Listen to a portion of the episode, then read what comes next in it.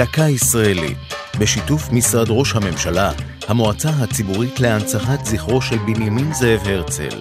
והפעם, השאלה היהודית. בנאומו המפורסם בקונגרס הציוני הראשון בבאזל, אמר חוזה המדינה, ציונות היא שיבה ליהדות עוד לפני השיבה לארץ ישראל. שאלת הקשר שבין הגותו הציונית של הרצל לבין יהדותו מעסיקה עד היום את ההיסטוריונים. יש הנוהגים להזכיר את הרעיון שהעלה בצעירותו, להטביל את כל היהודים לנצרות כדי להפסיק את האנטישמיות, כמי שמוכיח את ניתוקו משורשיו. אך הרצל עצמו כינה זאת משאלת לב לא מגובשת של חולשת נעורים.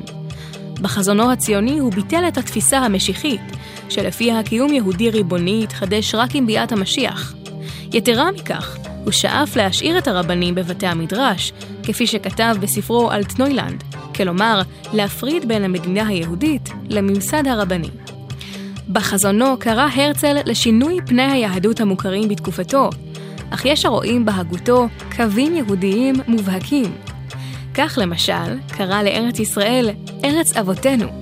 את עמו כינה עם האלוהים העתיק.